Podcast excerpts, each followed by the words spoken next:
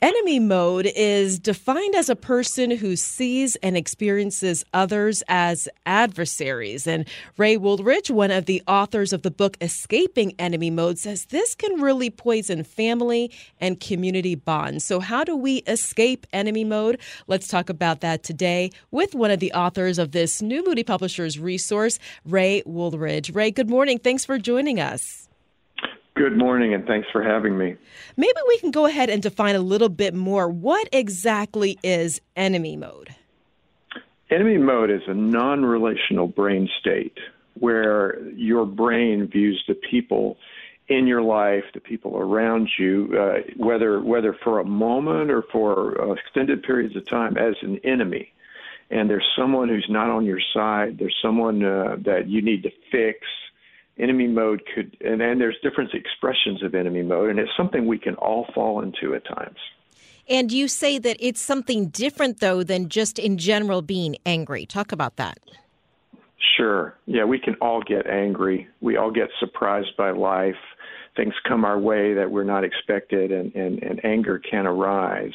But you can return to being happy with the people around you when you're angry, but, you know, enemy mode and anger can be related, but we're saying that it's a malfunction in your brain. That when you're angry, then all of a sudden this person is I'm not only angry at the situation, I'm angry at this person, and I need to do some damage to them or things they value.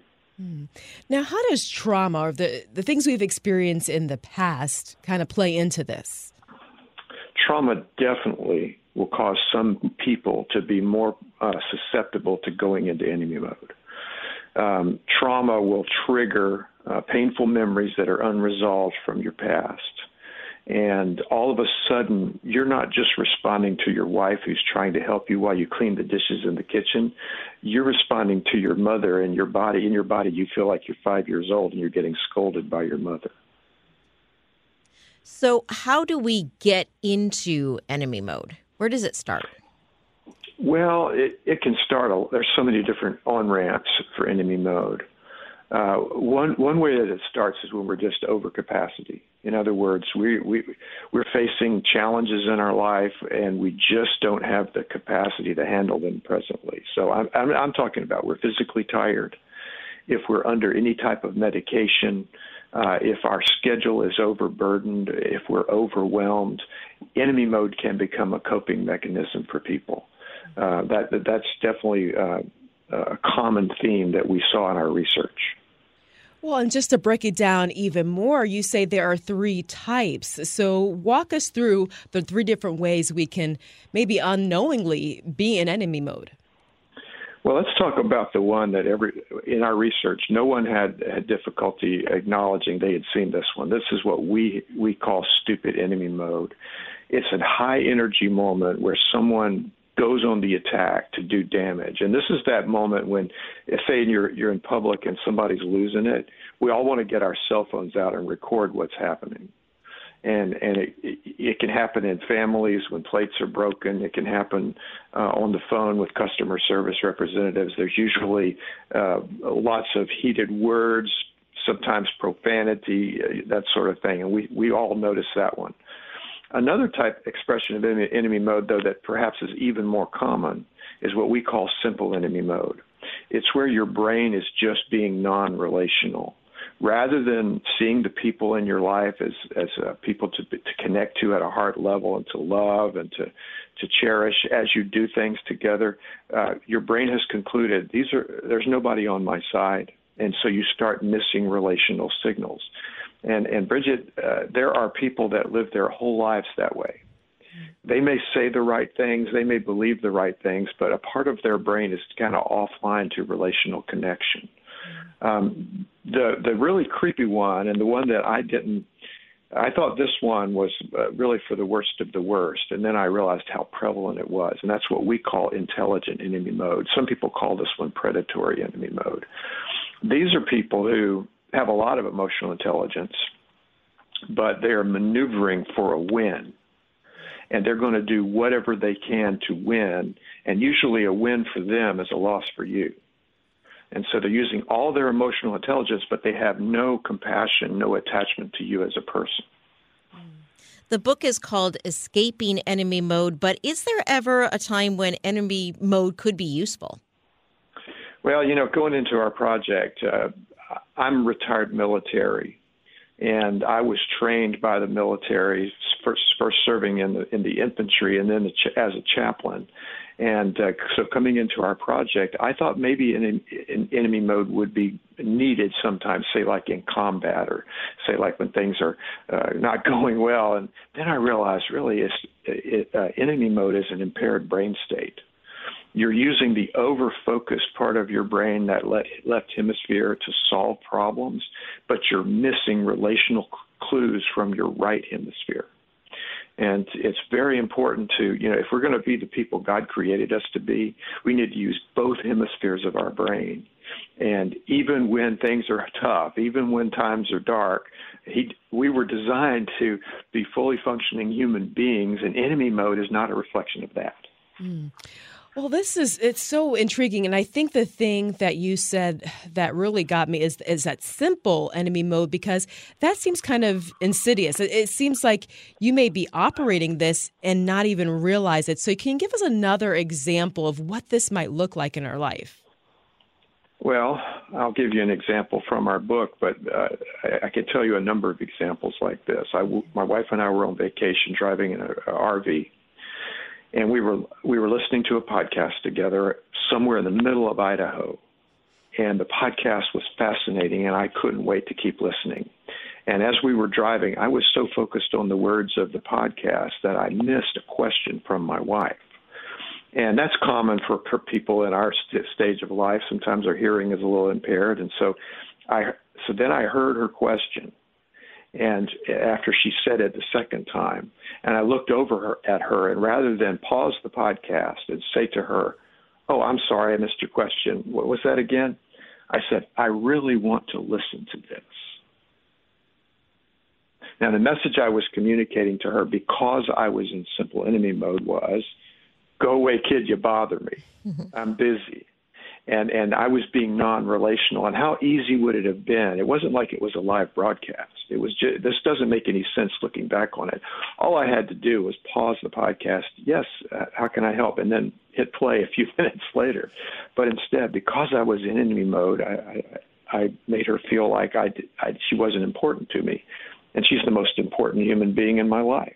Well, even so hearing an example. Yeah, and even hearing that example, I think we might have listeners saying, "Oh, boy, this might be something that I am participating in and not even knowing it." So if someone is recognizing that, you know, I might go into this enemy mode, how can I get out of that kind of thinking and more into that relational thinking? Well, first thing you got to do is you got to recognize that enemy mode is a thing. You've got to recognize that at times how it touches your life. And so it's very important to understand what it is. Another thing that you need to do is build your relational joy with people around you. And we encourage people to keep a journal and write down every day things that bring joy to you. Now, joy, as we view it, is we're just happy to be together. And when we're happy to be with the people in our lives, we build positive memories for one another. So if you would every day write down something that brought a smile to your face, it could have been something simple or it could have been something really big, and start building a record of those and then noticing what your body felt like in that moment, you know. And so then when you're under pressure, if you would first notice, "Oh, wait a minute, I'm feeling something in my body," and take some deep breaths and then look that person in the eye and remember a happy memory you had with them, you'll be less likely to stay in enemy mode. Now, Bridget, it's not a question of if we're going to go into enemy mode. It's a question of when. And the point is, can we reliably escape? So I'd say keeping a record of things you're thankful for 30 days, and then using that as a catalog to return to joy with people is important. Admitting to yourself that enemy mode is a thing is very important. I'd say one other thing for our listeners, and I'm noticing this myself, pay attention to what your body's telling you. So if you noticed all of a sudden it went from a peaceful conversation to you're feeling a little agitated, you're feeling a tightness in your chest, your vision is narrowing, what's happening is your amygdala is sending some fight or flight, some endorphins across your body to get ready for battle. But if it's a conversation around the table, that's almost an indicator you're going into enemy mode. And take some deep breaths. Take a break. Go for a walk. And while you're walking, remember some things you're thankful for. And then go back and maybe resume the conversation if you can do it and stay relational. So helpful and very practical. We're talking with Ray Wooldridge of the book Escaping Enemy Mode. And I think what you're doing here, Ray, is you're combining brain science and research with theology. Why is that so important that the two go together? Well, Jim Wilder and I are both Christians. We love the Lord. We've grown up in the church. Our desire is to be the men that God created us to be, with all of the gifts and abilities and capacity that He gave us to be. And so for my whole life, I've valued the biblical insights about how human beings thrive.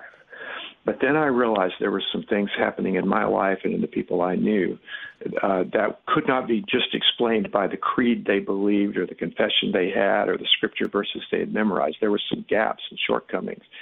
And I started learning about the brain and realized, these are things that there's some ancient wisdom about how to be a peaceful person.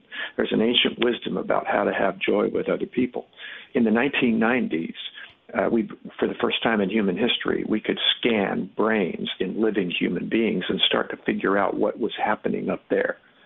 And God gave us these brains. And so we believe that as we learn about the brain and learn about what the scriptures say about what it means to be mature, we can more fully become the people Jesus created us to be. The book is called Escaping Enemy Mode, How Our Brains Unite or Divide Us. These are just some really good thoughts. Could you leave us with just maybe a thought about how to change from being in enemy mode to being someone who sees each other, even as differently from us, as a friend? Well, I would encourage you to find somebody in your life who is a trusted person, someone who has your back. It could be your spouse. It could be a sibling. It could be someone in your Bible study or someone in your church. And give them permission, if they notice enemy mode in you, to tell you.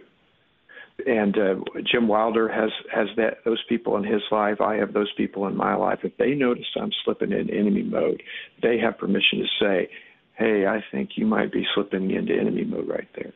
And build a relationship where you can confess it to one another.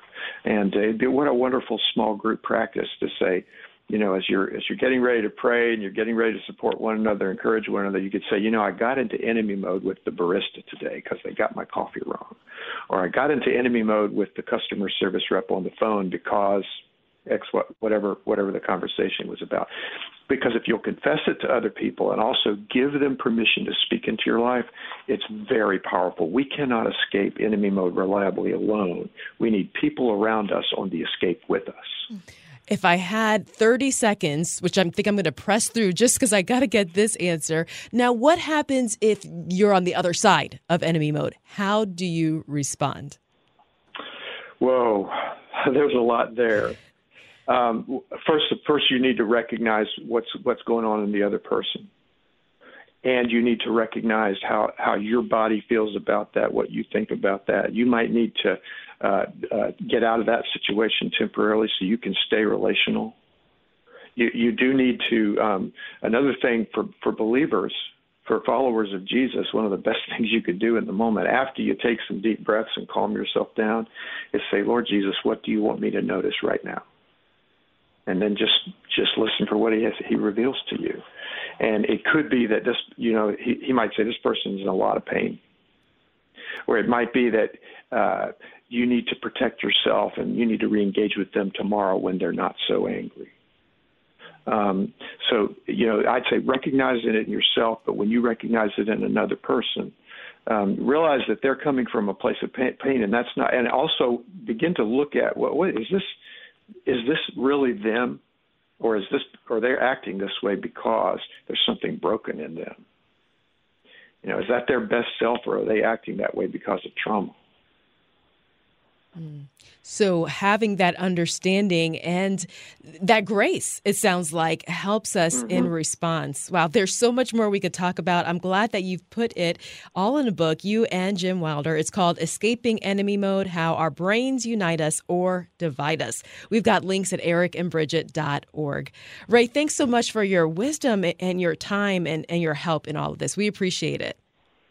Well, Bridget, it's been a pleasure. Look forward to hearing more from you in the future. Thank you so much.